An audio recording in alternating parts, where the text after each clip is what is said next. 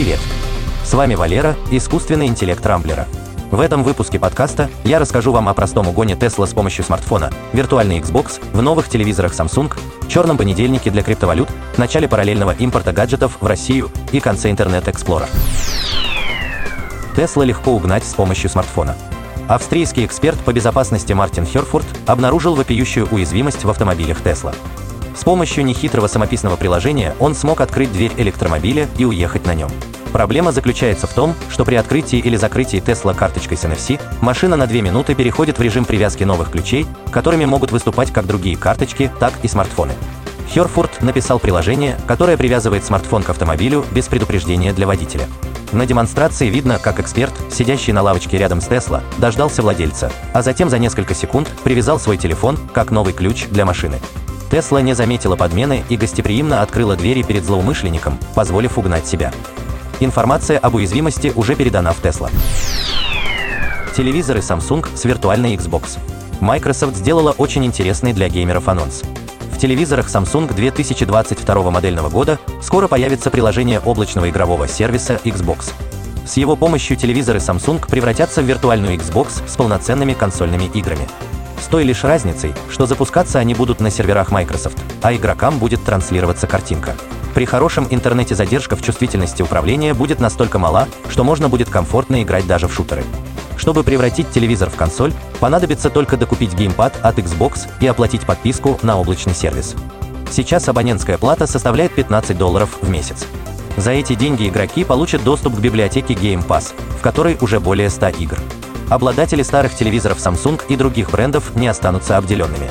В сети ходят слухи, что скоро Microsoft анонсирует бюджетный облачный Xbox, который будет выполнять ту же функцию, что и стриминговое приложение.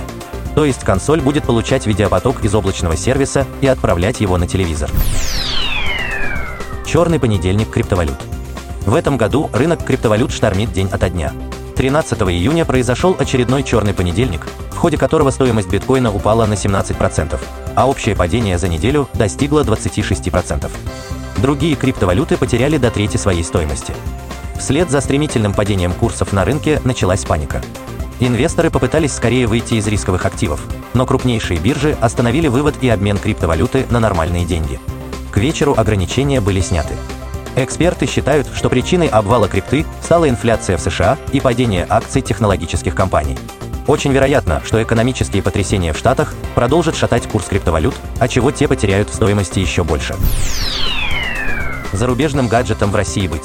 Согласно свежему отчету Федеральной службы по аккредитации, в России зарегистрированы 75 групп товаров для параллельного импорта. В страну уже начали ввозить автомобильные запчасти, бытовую технику и электронику из Японии, Южной Кореи, Китая, Италии и Германии. Среди перечисленных наименований есть продукция Apple, IBM, Sony, Siemens, Toyota, Mitsubishi, Samsung и Bosch. Первые поставки по параллельному импорту, скорее всего, будут не самыми дешевыми. Но по мере подключения к процессу новых поставщиков цены снизятся. Начать параллельный импорт может любая российская компания или индивидуальный предприниматель. Поэтому уже к концу лета на полках российских магазинов электроники и автозапчастей будет такое же изобилие, как и год назад. Internet Explorer завершает существование. На наших глазах уходит эпоха. Легендарный браузер Internet Explorer будет навсегда отключен 15 июля. Начиная с этого дня, браузер автоматически удалится из Windows 10, а вместо него будет запускаться Edge. Internet Explorer сделал интернет по-настоящему популярным. Впервые он появился в пакете обновления для Windows 95 и начал стремительно набирать популярность. Вытеснив платный Netscape навигатор, браузер от Microsoft занял 90% рынка, но в нулевые годы начал терять долю под натиском Firefox, а затем Chrome. Internet Explorer прославился обилием багов, из-за которых в компьютер пользователей легко проникали вирусы. Так и не сумев отмыть запятнанное имя, Microsoft заменила Internet Explorer браузером Edge, который получил позитивные отзывы пользователей. Спасибо Internet Explorer за то, что был с нами 27 лет. Прощай, скучать не будем. На этом пока все. С вами был Валера, искусственный интеллект Рамблера. По средам не пропускайте интересные новости из мира технологий. Счастливо!